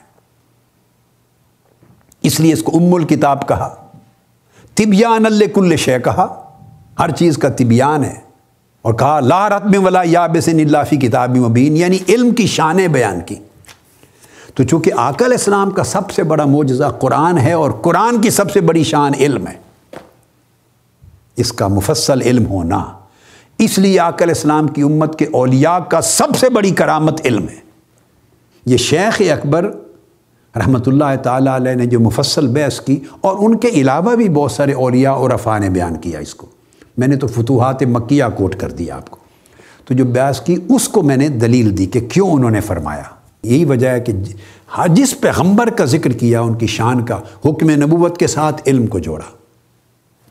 فرمایا، ولما بالغ اشدہ آتینا حکم و علم و کزال کا نجز المحسنین اور جب وہ اپنے کمال شباب کو پہنچ گئے، حضرت یوسف، کمال شباب کو پہنچ گیا، تو ہم نے اسے حکم نبوت اور علم کے ساتھ نواز دیا۔ تو حکم نبوت اور علم کو ہر جگہ جوڑ کر فرمایا۔ ہر نبی کی نب نعمت نبوت کا ذکر جب کیا ہے وہ نعمت علم کو ذکر کیا ہے۔ ہمیشہ یک اس طرح لازم و ملزوم بنا کے ذکر کیا ہے۔ ہم لوگ کتنا دور ہیں علم سے اور چاہتے ہیں ہدایت، چاہتے ہیں کرامت، چاہتے ہیں بزرگی، چاہتے ہیں اللہ کا مشتبہ ہونا۔ اللہ پاک نے فرمایا حل یست ولزین یا علمون اولزین اللہ یا علمون کیسے میرے مقرب اور مشتبہ بنتے ہو؟ کیا علم والے اور علم نہ رکھنے والے برابر ہو سکتے ہیں؟ یہ اللہ پاک نے فرمایا۔ صاحبان علم اور غیر صاحبان علم کیا برابر ہو سکتے ہیں؟ یہ ایک شوق اور رغبت پیدا کرنے کے لیے جو علم کی راہ پر نہیں ہے، یہ تو میں ان کے لیے تو بات سمجھا ہی رہا ہوں، مگر جو پہلے ہی علم دین کی راہ پر ہیں، انہیں ایک بات کہنا چاہتا ہوں۔ کہ علم دین کی راہ پر ہی اللہ کا نظام ہے۔ میں اپنے بیٹوں سے، علماء سے، طلباء سے، دین کے ریسرچ کرنے والوں سے مساجد میں دل علم دین کی خدمت کرنے والوں سے، فضلاء سے اور دیگر علماء سب کو یہ بات کہنا چاہتا ہوں کہ اس بات کا کبھی فکر نہ کریں کہ آپ دین کے علم کی راہ پر ہیں مگر مالی فراوانی نہیں ہے۔ مالی فراخی نہیں ہے، اتنی وسعت مال دولت میں تمول نہیں جتنا اور لوگوں کو ملتا ہے، تاجروں کو صنعت کاروں کو دنیا داروں کو، اور پھر اب تو سیاست دانوں کو۔ جن کے پاس مال، بہت مال و دولت اور آسانی اور عیاشی کی زندگی، ہمیں وہ سہولتیں نہیں ہیں۔ ہم تو ہر وقت پریشان رہتے ہیں، کبھی قرض اٹھاتے ہیں، کبھی ادھر سے لے، کبھی ادھر سے لے، مشکل حالات میں۔ اچھے کپڑے، اچھے جوتے بھی پہننے کے نہیں۔ اور گھر بھی اتنا اچھا نہیں ہوتا تو اس فخر کا ذکر کبھی نہ لائیں، نہ دل میں، نہ زبان پر۔ کیوں؟ کہ میرے آقا علیہ السلام نے فرمایا، الفقر و فخری۔ جن کو اللہ پاک نے سب سے زیادہ علم عطا کیا، ان کو فخر کے ساتھ جوڑا۔ یہ چولی دامن کا ساتھ ہے۔ دوستی بہت ہے علم اور فخر کی۔ بڑے بڑے ایکسیپشن بڑے فیو ہوتے ہیں۔ بہت فیو ایکسیپشنز ہوتی ہیں۔ وہ اللہ کی اپنی حکمت اور مشیت ہوتی ہے ایکسیپشنز کی۔ عام قاعدہ علم اور فخر کو جوڑا ہے۔ سیدنا مولا علی المرتضیٰ کرم اللہ عج الکریم سے لوگ کہتے ہیں، آپ کے دسترخوان پہ تو روکھی سوکھی ملتی ہے۔ اگر شام جائیں دمشق تو وہاں دسترخوان پہ تو بہت اعلیٰ اعلیٰ کھانے ملتے ہیں اور وہاں کے نوکر ملازم بھی بڑے زرق برق لباسوں میں ہوتے ہیں۔ آپ کے ہاں تو نہیں تو آپ فرماتے کہ اللہ پاک علم اور فقر کو جوڑتا ہے، علم اور دنیا کو اکٹھا کم کرتا ہے۔ علم اور مال کو اکٹھا کم کرتا ہے، بہت کم جمع کرتا ہے۔ علم اور مال یہ حکمتیں اللہ کو معلوم ہیں۔ اس لیے آپ لاکھ سے زائد انبیاء علیہ السلام کی تاریخ کو پڑھ لیں۔ لاکھ سے زائد، سوا لاکھ کے قریب۔ انبیاء انبیاء سے زیادہ برگزیدہ ہستیاں تو کوئی نہیں۔ ان میں بادشاہ حضرت داؤد علیہ السلام اور سلیمان علیہ السلام دو کو بنایا ہے۔ تیسرے بعد میں جا کے وزیر بنے یوسف علیہ السلام، سوا لاکھ میں۔ باقی تو ہجرتیں ہی کرتے رہے۔ قوم پتھر مار رہی ہے، ہجرت کر رہے ہیں۔ فاقے ہو رہے ہیں، شہادتیں ہو رہی ہیں، باقی تو سوا لاکھ انبیاء کی اس طرح کی زندگی ہے۔ تو قاعدہ یہ ہے، علم اور فقر کی بڑی دوستی، علم اور مال کی دوستی نہیں۔ ایک نظام ہے۔ تو لہٰذا آپ الفقر و فخری پر فخر کیا کریں، اللہ کا شکر ادا کیا کریں کہ اللہ نے ایک اور بڑی آزمائش سے نکالا۔ چند روزہ آزمائش ہے، مشکلات ضرور ہیں، مگر جو نعمت علم میں ہے، جو عزت اور قرب اللہ کا علم میں ہے، وہ مال میں نہیں ہے۔ لہٰذا آپ اپنے اندر صبر پیدا کریں اور صبر کے ساتھ شکر پیدا کریں۔ یہ ساتھ نصیحت ہے۔ یہ وجہ ہے لوگ علم دین کی راہ پہ نہیں آتے۔ والدین پڑھاتے نہیں، بچوں کو دین کی راہ پر۔ اس لیے کہ جی وہ پیسے نہیں ملتے، تھوڑی تنخواہ ہوتی ہے، وسائل نہیں ہے، تو باقی چیزوں میں زیادہ وسائل ہیں۔ بس ٹھیک ہے، بات درست ہے، اپنا اپنا چوائس ہے، مگر علم اور مال کو اللہ پاک کم جوڑتا ہے۔ علم اور دنیا کو کم جوڑا ہے۔ زیادہ علم و فقر اور علم اور آخرت کو جوڑا ہے۔ یہ جوڑ ہیں، آسمان پر اللہ نے بنا دیے۔ ہر نبی کے لیے حکم نبوت اور علم کو جوڑا ہے۔ اور فرمایا، اس طرح ہم احسان والوں یعنی نیکو کاروں کو جزا دیا کرتے ہیں۔ بکزال کا نجز المحسنین اس طرح جزا دیتے ہیں۔ پھر آگے اسی سورہ یوسف کی آیت نمبر اڑسٹھ پہ آ جائیں، سکسٹی ایٹ۔ یہ ٹوینٹی ٹو تھی، اب ورس نمبر سکسٹی ایٹ۔ اسی سورہ یوسف۔ اب یہ پھر یوسف علیہ السلام کا تذکرہ ہے، مگر یعقوب علیہ السلام کی بات آ گئی ہے، ان کے والد گرامی کی، سیدنا یعقوب علیہ السلام کی۔ تو یعقوب علیہ السلام کی بات کر کے ان کا ذکر فرما کے اللہ حاجتم فی نفس یعقوب قدا ذکر کر کے فرمایا و ان لذو علم وہ بڑے علم والے تھے یعقوب علیہ السلام آپ دیکھیں، جس جس پیغمبر کی بات کی یا اس کی شان بیان کی اللہ پاک نے، باقی خوبیوں سے پہلے علم کی بات کی۔ ان لذو علم لما علم ولا کن اکثر الناس لا یعلمون۔ فرماتے ہیں، بہت لوگوں کو اس بات کا علم نہیں ہے، انہیں پتہ نہیں اس بات کا کہ یعقوب بڑے صاحب علم تھے۔ اور اس علم سے جو ہم نے ان کو نوازا تھا، علم خاص جس سے ہم نے نوازا تھا، اس علم والے تھے۔ تو دیکھیے ان کا ذکر بھی، بیٹے کا، یوسف علیہ السلام کا ذکر بھی نبوت کے ساتھ علم کا اور یعقوب علیہ السلام کا بھی نبوت کے ساتھ علم کا ذکر کیا۔ پھر آگے آ جائیں۔ یہی سورہ یوسف، اس کی آیت نمبر چھہتر، سیونٹی سکس۔ اب یوسف علیہ السلام منسٹر بن چکے ہیں وہاں، مصر میں وزیر بن چکے ہیں۔ اعلان نبوت ہو چکا ہے۔ لوگ ایمان لانے لگ گئے ہیں، مرتبہ وزارت پر ہیں۔ تو جب ان کے بھائی پہنچے اور آپ اپنے سگے بھائی بن یامین کو روکنا چاہتے تھے اپنے پاس اب اس واقعہ کا بیان ہے۔ فرماتے ہیں کزا علی کا کدنا علی یوسف اور یوں ہم نے یوسف کو ایک تدبیر سکھائی۔ حضرت یوسف کو وہ چاہتے تھے کہ میرا بھائی بن یامین میرے پاس رہ جائے۔ اللہ پاک فرماتے ہیں کہ ہم نے اس طرح یوسف کو ایک تدبیر بتائی۔ ما کان علی خزا اخا فی دین الملک اللہ یشا اللہ وہ اپنے سگے بھائی بنیامین کو جو رکھنا چاہتے تھے، اس کو روکنے کی ان کے پاس اور کوئی تدبیر نہ تھی۔ چونکہ وہ اپنے بھائی کو بادشاہ مصر کے قانون کے مطابق اسیر بنا کر، قیدی بنا کے اپنے گھر نہیں رکھ سکتے تھے۔ جو اس وقت اس ملک کا قانون تھا، بادشاہ مصر کا، اس قانون کے تحت وہ اپنے بھائی کو روک نہیں سکتے تھے۔ ڈیٹین نہیں کر سکتے تھے، ڈیٹینشن میں نہیں رکھ سکتے تھے۔ اب چونکہ قانون اجازت نہیں دیتا تھا کہ وہ ڈیٹین کریں تو ہم نے پھر کیسے ڈیٹین کریں ڈیٹینشن کی ایک تدبیر بتائی۔ بتا کے فرمایا نرف و درجات من نشا اور اس طرح ہم جس کے چاہتے ہیں درجات بلند کر دیتے ہیں۔ جس کے چاہتے ہیں درجات بلند کرتے ہیں۔ وہ فوق کل ذی علم علیم۔ اور اس طرح ہر صاحب علم کے اوپر بھی ایک صاحب علم ہے۔ اب آپ دیکھیے اس آیت کریمہ میں آخری دو ٹکڑے، اس آیت کے آخری دو ٹکڑے۔ نرف و درجات من نشا پھر یہی یہ ٹکڑا ختم. وہ فو کا کل ذی علم علیم، یہ دوسرا ٹکڑا. آیت ختم ہو رہی ہے ان دو حصوں پر. اس میں پہلے حصے میں درجات کی بلندی کا ذکر کیا اور دوسرے حصے میں ہر علم والے کے اوپر ایک علم والا ہے. اب دونوں مقدمات کو جوڑیں نا، نتیجہ نکالے آپ خود سمجھ جائیں گے. فرمایا، اس طرح ہم لوگوں کو درجہ بدرجہ بلندیاں دیتے ہیں، درجات بلند کرتے ہیں، مختلف رتبے اور مرتبے اور درجے دیتے ہیں۔ یہ بیان کر دیا نرف و درجات من نشا ساتھ بیان کر دیا وفاؤ کا کل علم علیم۔ ہم ہر علم والے کے اوپر کوئی علم والا بناتے ہیں۔ تو اس سے یہ بات ثابت ہو گئی کہ درجات کی بلندی بھی علم کی بلندی کے ساتھ۔ اب ایک ذہن میں سوال آ سکتا ہے کہ عبادت سے بھی تو درجات بلند ہوتے ہیں۔ نفلوں سے درجات بلند ہوتے ہیں، حج سے درجات بلند ہوتے ہیں، روزے تحجوں سے درجات بلند ہوتے ہیں، نیک کاموں سے درجات بلند ہوتے ہیں۔ کوئی شک نہیں، تمام اعمال صالحہ، اخلاق حسنہ اور امور خیر سے درجات بلند ہوتے ہیں۔ لیکن آگے چل کے یہ بات آئے گی کہ ان سے درجات بلند ہوتے ہیں، مگر ان کے اندر بھی درجہ بندی ہے۔ درجات کی بلندی میں بھی درجہ بندی ہے۔ کہ کس سے زیادہ درجہ بلند ہوتا ہے؟ کس شے سے اور زیادہ درجہ بلند ہوتا ہے؟ کس عمل سے اور بہت زیادہ درجہ بلند ہوتا ہے؟ اس کی بھی درجہ بندی ہے۔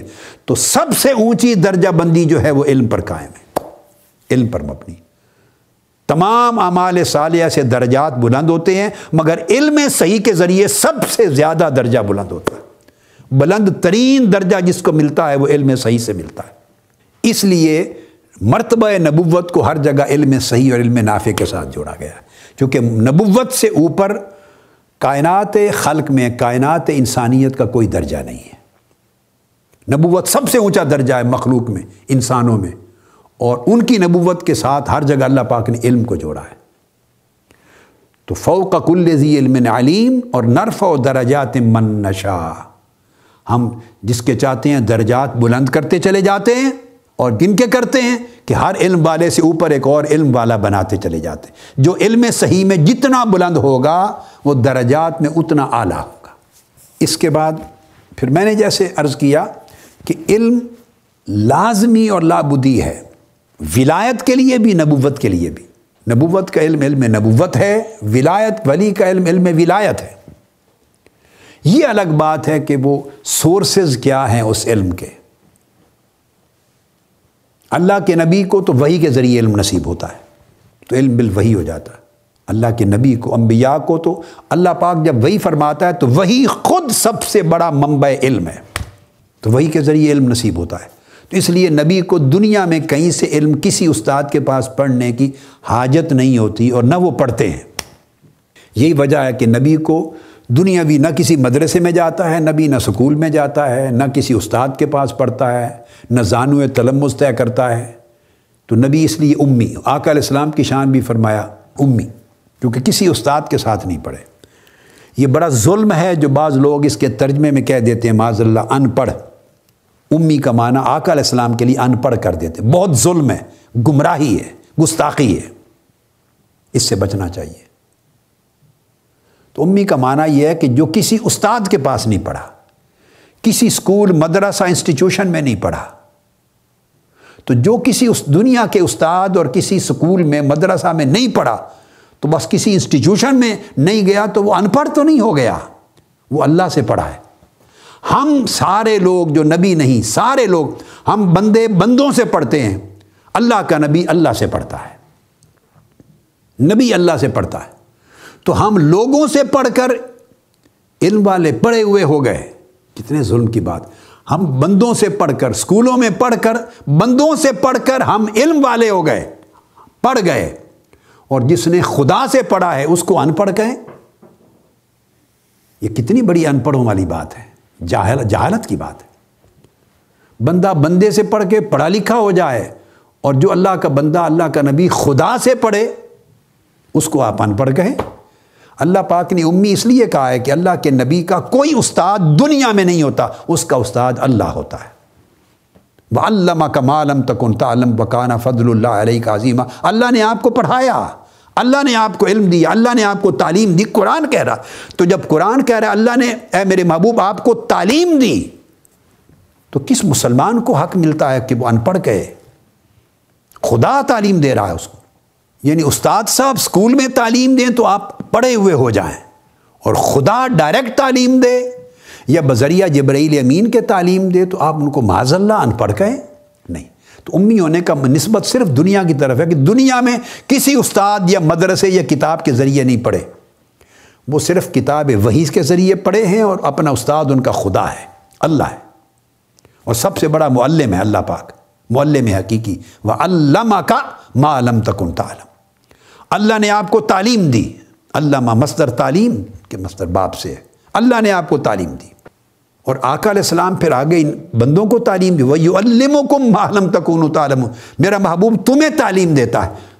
وہ یو المکم الکتاب تمہیں کتاب پڑھاتا ہے، کتاب کی تعلیم دیتا ہے۔ تو جو لوگوں کو کتاب کا علم دیتا ہے، اس کو کیسے ان پڑھ کہہ سکتے ہیں؟ اور جس کو اللہ نے تعلیم دی ہے، اس کو کیسے ان پڑھ کہہ سکتے ہیں؟ تو یہ ایک الگ بات ہے۔ علم انڈسپینسبل ہے ان ایویٹیبل ہے، علم کے بغیر نہ ولایت کا مرتبہ نہ نبوت کا مرتبہ۔ چینل الگ الگ ہو سکتے ہیں مینز الگ الگ ہو سکتے ہیں سورسز الگ الگ ہو سکتے ہیں۔ تو جس طرح انبیاء کو اللہ پاک اپنی وہی کے ذریعے علم عطا کرتا ہے۔ اللہ شدید القوا رو مر فستبا بڑی قوتوں والے نے ان کو یہ تعلیم دی۔ قرآن مجید میں جا بجا اس کا ذکر ہے، جا بجا بیان ہے۔ اللہ نے تعلیم دی۔ تو جس طرح اللہ پاک نبی کو وہی کے ذریعے تعلیم دیتا ہے، تو ولی کے لیے بھی، ولی کے لیے بھی تعلیم علم ضروری ہے۔ ناگزیر انڈسپینسیبل علم کے بغیر ولایت نہیں ہوتی۔ چینل الگ ہو سکتے ہیں۔ خواہ وہ پراپر جو ہمارے دنیاوی چینل ہیں، اسکول، مدرسہ، ادارہ، اساتذہ، اس کے ذریعے، نصابات کے ذریعے علم حاصل کرے موسٹلی ایسے ہوتے ہیں۔ تمام اولیاء علماء ہوتے ہیں، اکابر علماء۔ اور کبھی ایسا بھی ہوتا ہے کہ اللہ پاک ان کو علم لدنی عطا کر دیتا، اپنی بارگاہ سے علم عطا کر دیتا۔ ان کے سینہ اور روح میں اپنا چشمہ علم کھول دیتا ہے اور القاع کے طریق سے علم دیتا ہے۔ تو علم کے سورسز بہت سے ہیں۔ تو وہ آیت کریمہ جو ابھی میں کہہ رہا ہوں، اب اس آیت کریمہ میں اسی حقیقت کا ذکر آ گیا۔ اب یہ آیت کریمہ سورہ کہف کی ہے الکحف اور آیت کا نمبر ہے چھیاسٹھ۔ اب یہاں دو ہستیوں کا ذکر ہے۔ کیا عجب بات ہے۔ ایک اللہ کے رسول ہیں موسا علیہ السلام۔ ان کو وہی کے ذریعے علم ہوا ہے۔ اور طور پر برا کر اللہ رب العزت نے ان کو الواح دی ہیں۔ لکھا ہوا علم بھی دیا ہے وہی کا علم بھی دیا ہے۔ اور کمانڈمنٹس دیے ہیں۔ اور الواح عطا کی ہیں، علم کی، لکھی ہوئی۔ اور نبوت کا علم اور وہی کے ذریعے علم عطا ہی ہے، موسیٰ علیہ السلام کو۔ جو تورات اتری ہے آپ پر، کتاب علم اتری ہے، تورات۔ یہ وہ پیغمبر ہے اور دوسری ہستی جس کا ذکر ہے وہ خضر علیہ السلام ہے۔ سیدنا خضر علیہ السلام، یہ دونوں طرح جائز ہے کہنا۔ خضر یعنی خضر، خے کے نیچے زیر اور دواد پر جزم۔ سیدنا خضر علیہ السلام، اردو میں زواد بولتے ہیں تو خضر علیہ السلام ہوگا۔ عربی میں خضر۔ اور دوسرا عراب بھی درست ہے خدر خواب پر زبر اور دواد کے نیچے زیر۔ خدر علیہ السلام، خضر علیہ السلام، دونوں۔ تو دوسری ہستی خضر علیہ السلام ہے۔ ان پر کتاب نہیں اتری۔ ان پر کتاب کا علم آیا ہے، وہی کا علم۔ ان پر کتاب نہیں اتری۔ یہ ولی ہیں جمہور علماء کے مذہب کے مطابق۔ تو ان کو اللہ پاک نے نبوت کے مرتبے کے بغیر علم لدنی دیا ہے۔ ڈائریکٹ اپنے خزانہ خاص سے علم دیا ہے۔ مگر علم کے بغیر خضر نہیں بن سکتے۔ یہ ذہن میں رکھ لیں۔ جیسے علم کے بغیر نبی نبی نہیں بنتا، ادھر علم کے بغیر ولی ولی نہیں بنتا، وہ خضر نہیں بن سکتے علم کے بغیر۔ اب چینل الگ ہے، خواہ وہ اس طریق سے ملے، خواہ اس طریق سے ملے، مگر علم کی شرط کو پورا کرنا یہ سنت الہیہ ہے۔ اس شرط کو پورا کیے بغیر مقام نہیں ملتا، نہ ولایت، نہ نبوت۔ اب فرمایا قرآن مجید نے الکاف آیت نمبر سکسٹی سکس فرمایا فواجہ دا اب دم من عبادنا۔ آتیناہ رحمتم من عندنا وعلمناہ من لدنا علما۔ موسیٰ علیہ السلام جا رہے ہیں حضرت خضر علیہ السلام کی تلاش میں۔ اور بڑی دلچسپ بات، آپ نے ایک دن پوچھا، باری تعالیٰ، مجھ سے بھی زیادہ کوئی علم والا ہے؟ آ علام و منی۔ تو اللہ پاک نے فرمایا ہاں اے موسیٰ، تجھ سے بھی زیادہ علم والا ایک میرا بندہ ہے خضر۔ تو خواہش ہوئی، تو حکم ہوا، چلو ملاقات کر لو۔ اور اس کے علم کے منظر دیکھ لو، اس کے علم کا حال دیکھ لو۔ تو موسیٰ علیہ السلام چلے، سعد یوشا بن نون علیہ السلام۔ یہ بھی پیغمبر ہیں، اللہ کے نبی ہیں، آپ کے شاگرد عزیز ہیں، ان کو لے کے چلے۔ اب وہ دونوں چلے تو اللہ پاک فرماتے ہیں، پر دونوں چلتے چلتے حضرت موسیٰ علیہ السلام اور حضرت یوشا بن نون۔ دونوں نے چلتے چلتے، فوجدا عبدم من عبادنا۔ ہمارے بندوں میں سے اس ایک بندہ خاص کو پا لیا، ایک مقام پر جا کر۔ جس کی تلاش میں نکلے تھے۔ جس کے لیے فرمایا تھا کہ وہ موسا آپ سے بھی زیادہ علم والا ہے۔ تو یہ بات ہی ساری علم کی ہو رہی ہے۔ تو جب قصہ علم کا ہے ہر طرف، اور مرتبے علم کے ہیں، اور درجات علم کے ہیں، اور فضیلتیں علم کی ہیں، اور نعمتیں علم کی ہیں، تو جتنے میرے سامعین، سامعات، بیٹے، بیٹیاں، بھائی، بہنیں، کیوں نہ آج سے آپ کمر بستہ ہو جائیں؟ اور علم کے حصول کے لیے اپنی زندگی کے اوقات مقرر کریں اور اپنے پلان بنائیں، حصول علم کریں۔ میں اپنی علالت، علاج، معالجہ چل رہا ہے، علالت ہے، کئی چیز کمزوری ہے باوجود ان امور کے میں نے مجالس علم شروع کی ہے تاکہ آپ کے اندر ایک من میں آگ لگے حصول علم کی۔ طلبہ اور طالبات کو، متعلمین متعلمین کو، اور وہ علم کے اصول میں سنجیدہ ہو جائیں۔ جن کو موقع ملا ہے وہ اور سنجیدہ ہو جائیں۔ اور اس کو بڑا اونچا پاکیزہ نور سمجھ کے اس کے اصول میں لگ جائیں۔ اس کو ایسے شغل میلہ نہ بنائیں اصول علم کے پروسیس کو۔ یہ مرتبہ ولایت تک پہنچانے والا ہے۔ اور یہ وہ علم ہے جس کی تلاش میں اللہ کے برگزیدہ رسول موسیٰ علیہ السلام نکلے ہوئے ہیں۔ تو فرمایا، دونوں نے پھر ہمارے بندوں میں سے اس بندہ خاص کو پا لیا۔ آتی نا ہو رحمتم من عندنا۔ ہم نے انہیں اپنی خاص رحمت سے اس بندے کو نوازا تھا۔ وَعَلَّمْنَاهُ مِن عِلْمًا۔ اور ہم نے اپنی بارگاہ سے خصوصی اسرار و معارف کا الہامی علم علم لدنی ان کو عطا کیا تھا۔ یہ الہامی علم تھا، کتابی علم نہیں تھا، مکتبی علم نہیں تھا انسٹیٹیوشنل نالج نہیں تھا، وہ انٹلیکچول نالج نہیں تھا۔ وہ فائیو سینسز سے آگے آ جائے گا، اگلی نشست میں شاید موقع آئے گا، میں بات کروں گا۔ تو وہ وہ جو حواس کے ذریعے حاصل ہونے والا علم نہیں تھا۔ وجدان کے ذریعے، تجربیات، تجربہ کے ذریعے، حواس کے ذریعے، عقل کے ذریعے حاصل ہونے والا جو اپنے سورسز ہیں انسان کے، وہ حاصل ہونے والا علم نہیں تھا۔ کتابی علم نہیں تھا، مکتبی علم نہیں تھا۔ مدرسی علم نہیں تھا، نصابی علم نہیں تھا۔ اور نبی نہیں تھے تو وہی کا علم بھی نہیں تھا۔ اسی اللہ پاک نے وہی نہیں فرمائی۔ تو فرمایا ملدنا علما۔ فرمایا لوگوں ہمارے پاس ذرائع علم صرف یہ محدود نہیں ہے جیسے آپ کے لمیٹڈ ہوتے ہیں، میں تو اللہ ہوں۔ میرے پاس کوئی شے محدود نہیں ہے، کوئی شے لمیٹڈ نہیں ہے۔ میں چونکہ خود غیر محدود ہوں، میری عطائیں بھی غیر محدود ہیں۔ میری عطاؤں کے ذریعے بھی غیر محدود ہیں۔ اس کو وہی نعمت، اس طریقے سے نواز دوں، اس کو دوسرے طریقے سے نواز دوں، اس کو کسی اور طریقے سے نواز دوں، اس کو کسی اور طریقے سے نواز دوں۔ میرے پاس کوئی لمیٹیشن پابندی نہیں ہے۔ میں پابند نہیں ہوں، آپ پابند ہیں۔ آپ پابند ہیں۔ کاز اینڈ افیکٹ کے۔ آپ پابند ہیں ایک طریقے پہ، یہ چلیں گے تو وہ چیز ملے گی۔ یہ کریں گے، وہ ملے گا۔ یہ کریں گے، وہ ملے گا۔ مخلوق پابند ہے کیونکہ وہ محدود ہے۔ اس کی صلاحیتیں محدود، اس کے ذرائع محدود، اس کے وسائل محدود۔ علل محدود، اس کے معلول محدود۔ اس کے ذرائع محدود۔ ہر چیز مخلوق ہے۔ محدود کی ہر شے محدود ہے۔ یہ بڑی ہماری نادانی ہوتی ہے کہ ہم محدود عقل رکھنے والے، لامحدود کا سوچنے لگتے ہیں اور ہم سمجھ میں نہیں آتی تو جلاتے ہیں، پریشان ہوتے ہیں۔ میری عقل میں نہیں آتا تو آپ کی عقل میں نہیں آتا تو کیا طوفان بپا ہو گیا؟ آپ کی عقل میں بہت ساری چیزیں نہیں آتی۔ کوئی بندہ ماں باپ کا ہے، صحیح ماں باپ کا حلالی اولاد ہے، آپ کی ہماری اور آپ کی عقل میں تو یہ بھی نہیں آتا۔ یہ بھی نشانات سے، علامات سے معلوم کیا ہوا ہے ہم نے۔ اور بیانات سے معلوم کیا ہوا ہے۔ ماں باپ نے بتایا ہے کہ ہمارے بیٹے ہو تو سارے مانتے ہیں ہم فلاں کا بیٹا۔ آپ میری بات سمجھ رہے ہیں؟ فیملی والوں نے بتایا کہ تم ان کے بیٹے ہو، تصدیق کر دی، گواہی دے دی، آپ نے مان لیا۔ اس میں عقل کہاں سے آ گئی؟ محلے داروں نے بھی تصدیق کر دی بھائی ان کے بیٹے ہو، مان لیا۔ بیٹی ہو، مان لیا۔ سب شہادتیں ہیں، گواہیاں ہیں، لوگوں کے بیانات ہیں۔ ماں باپ سے لے کر فیملیز اور رشتہ داروں تک عیزہ اقارب تک۔ بیانات کو مان لیا۔ بھائی ڈی این اے کی سائنس تو تھی نہیں اور آج بھی کوئی ڈی این اے کا ٹیسٹ تو تھوڑا کرواتا ہے ہر کوئی اپنی ولادت اور نصب کو تحقیق کرنے کے لیے۔ تو ڈی این اے کے ٹیسٹ، یہ سائنس تو آج چلی ہے۔ تو یہ تو ملینز ملینز آف ایئر سے لوگ نصب کو مانتے چلے آ رہے ہیں۔ میں فلاں کا بیٹا ہوں۔ فلاں ولد فلاں ولد، بن فلاں بن فلاں۔ یہ بن کہاں سے آیا ہے؟ اس کا علم کہاں سے ہے؟ سن کے آیا ہے۔ سمی چیز ہے۔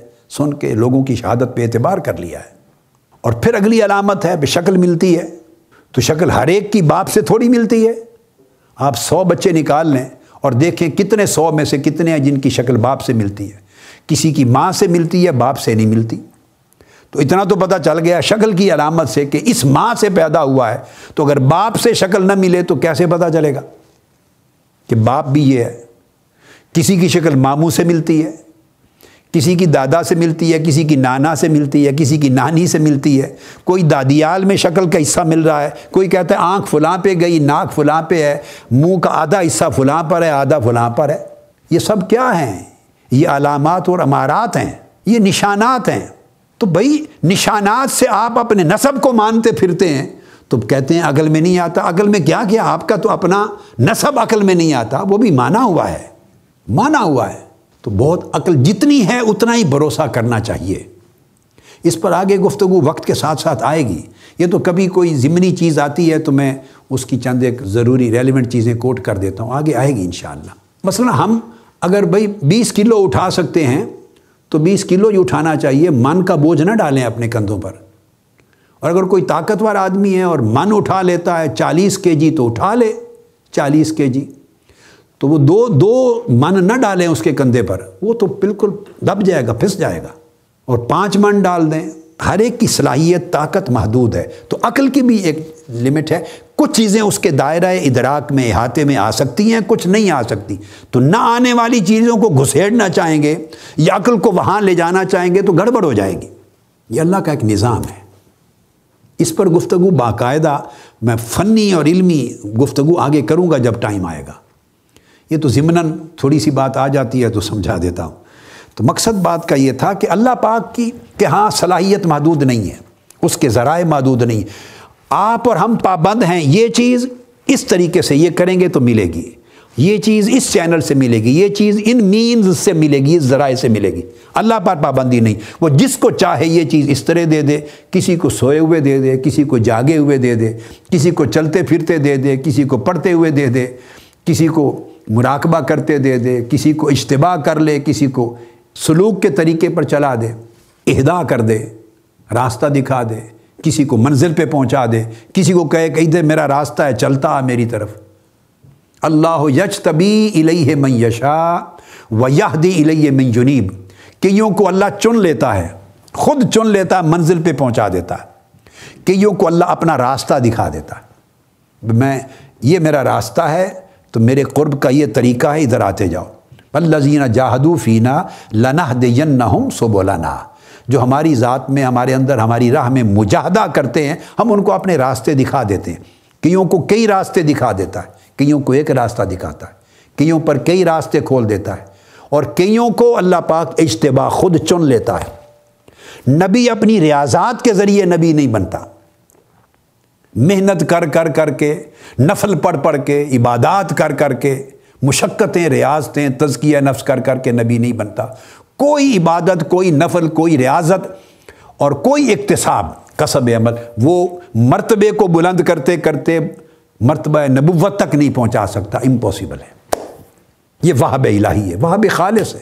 وہ چن لیا جس کو نبی بنانا ہے۔ ولایت میں ہے، وہب بھی ہے کسب بھی ہے۔ لیکن بات علم کی ہو رہی تھی تو اللہ پاک پر پابندی نہیں۔ تو کس کو چاہتا ہے؟ فرمائے علم نا ہو ملدنا علما۔ اس کو ہم نے اپنے خزانہ خاص سے ڈائریکٹ نالج عطا کر دیا تھا، مگر دیا تھا۔ اب اس پر موسا علیہ السلام کا ایک جملہ سنیے۔ آگے قرآن مجید فرماتا ہے، قال لہو موسا جب پا لیا ان کو کہ صاحب علم لدنی ہے، خزانہ خاص، خزانہ الہیہ سے خصوصی ڈائریکٹ علم حاصل کرنے والے۔ تو اولیاء کو علم لدنی بھی نصیب ہوتا ہے۔ تو فرمایا موسا علیہ السلام نے اب جب ان کو پا لیا تو اب انہیں موسا علیہ السلام کیا فرماتے ہیں؟ سنیے ذرا۔ فرمایا، قال الہ موسا حل اتبی اکا علا ان تعلمن مما علمت رشدا؟ حل اتبی اک علا ان تعلمن مما علمت رشدا؟ فرمایا موسا علیہ السلام نے کہ کیا میں آپ کے ساتھ اس شرط پہ رہ سکتا ہوں؟ کیا میں آپ کی صحبت میں آپ کے ساتھ کچھ وقت گزار سکتا ہوں؟ اور آپ کے ساتھ اس شرط پہ رہ سکتا ہوں کہ آپ مجھے بھی اس علم میں سے کچھ سکھا دیں، اس علم میں سے کچھ دے دیں جو آپ کو بغرض ارشاد سکھایا گیا ہے۔ رشد و ہدایت کے لیے اللہ پاک نے سکھایا ہے۔ اللہ نے اس میں سے کچھ مجھے بھی سکھا دیں۔ کیا اس خاطر، اس شرط کے ساتھ آپ کے ساتھ رہ سکتا ہوں؟ اب آپ دیکھیں کہ موسیٰ علیہ السلام پھر ان کے علم لدنی کو علم مان رہے ہیں اور علم کو علم رشدہ، ذریعہ رشد و ہدایت مان رہے ہیں اور اس میں سے ساتھ رہ کر حصہ مانگ رہے ہیں۔ دیکھو، ایک ہی آیت میں کتنی بار ایمفسائز ہوا ہے علم۔ علم نہ ہو علم۔ مل ملدنا علم دوسری بار پھر علم۔ اللہ ان تو کہ مجھے علم دے دیں۔ مما علمتا، اس میں سے جو علم آپ کو دیا گیا ہے، رشدہ، جو باعث ہدایت و رشد ہے۔ تو آپ نے دیکھا کہ یہاں پھر یعنی علم کو کتنا بڑا مقام دیا ہے۔ اور موسیٰ علیہ السلام کا درجہ اونچا ہے، بلند ہے خضر علیہ السلام سے۔ یہاں سے ثابت ہوا کہ بعض اوقات افضل کے لیے بھی جائز ہے کہ مفضول سے لینے جائے۔ یہ سنت ہو گئی۔ بڑا اپنے چھوٹے سے بھی لے سکتا ہے۔ اب یہ قید اٹھ گئی۔ ضروری نہیں کہ چھوٹا بڑے سے لے، اصغر اکبر سے لے۔ ضروری نہیں کہ مفضول افضل سے لے۔ کم درجے والا، بڑے درجے والے سے نہیں، کبھی صحابہ تابعین سے بھی لیتے اور تابعین، اتباع تابعین سے بھی لیتے۔ یہ یہ سنت ہے۔ جیسے موسا علیہ السلام خضر علیہ السلام سے لے رہے ہیں۔ اللہ کا رسول درجہ اونچا ہے، مگر چونکہ انہیں علم لدنی، علم خاص ملا ہے، اس کے لینے کے لیے ان کے پاس گئے ہیں۔ آپ یوں سمجھ لیں کہ بڑے اونچے مرتبے کا ایک شخص ہو، تو وہ طب کا علم لینے کے لیے ایک طبیب کے پاس جائے، تو اس کا مطلب یہ نہیں کہ وہ اس طبیب سے درجے میں نیچے چلا گیا۔ ایک بڑے اونچے درجے کا ہو، تو کسی خاص ٹیکنالوجی کے لیے علم کے پاس جائے۔ ایک بڑا بڑا ڈاکٹر ہو، بہت بڑا اونچا نام پر، مگر وہ دوسرے فیلڈ کے اسپیشلسٹ کے پاس وہ سبجیکٹ سمجھنے کے لیے جائے۔ میتھمیٹیشین کے پاس میتھمیٹکس سمجھنے کے لیے جائے۔ خود وہ کیمسٹری کا ماہر ہے، فزکس کا ماہر ہے۔ تو یہ اسپیشلٹی کی باتیں ہیں۔ تو اس سے افضل اور مفضول کا تعین نہیں ہوتا۔ مگر جب اللہ کا نبی لینے جاتا ہے تو سنت بنتی ہے۔ سنت بنتی ہے کہ علم کی تلاش میں جانا، صاحب علم کے پیچھے جانا اور ان سے علم کا حاصل کرنا اور علم مانگنا۔ تو گفتگو کو آج یہاں پر ختم کرتے ہیں۔ تو آگے جو موضوع ہے انشاءاللہ، آج میرے ذہن میں اور تھا موضوع، میں نے یہ بہت ساری کتابیں جمع کر رکھی تھی میں بیان کرنا چاہتا تھا آگے ایک موضوع پر۔ تو میں نے چاہا کہ یہ پہلی آیات کو اختصار کے ساتھ بیان کر کے ان آیات پر پہنچوں تاکہ ان پر میں گفتگو کروں۔ آج بہت ساری فنی درسی کتب تھی میں بیان کرنا چاہتا تھا، علم کی ماہیت پر۔ تو وہ اس ان آیات کے موضوع تک پہنچا نہیں ہوں۔ تو اتفاق سے پہلی جو آیات بیان کی، ان میں ہم تفصیل میں چلے گئے تاکہ کچھ چیزیں اور آپ کو معلوم ہوتی رہیں۔ تو انشاءاللہ آگے جب آیات کریمہ لیں گے تو اور مختلف پہلو سامنے آئیں گے۔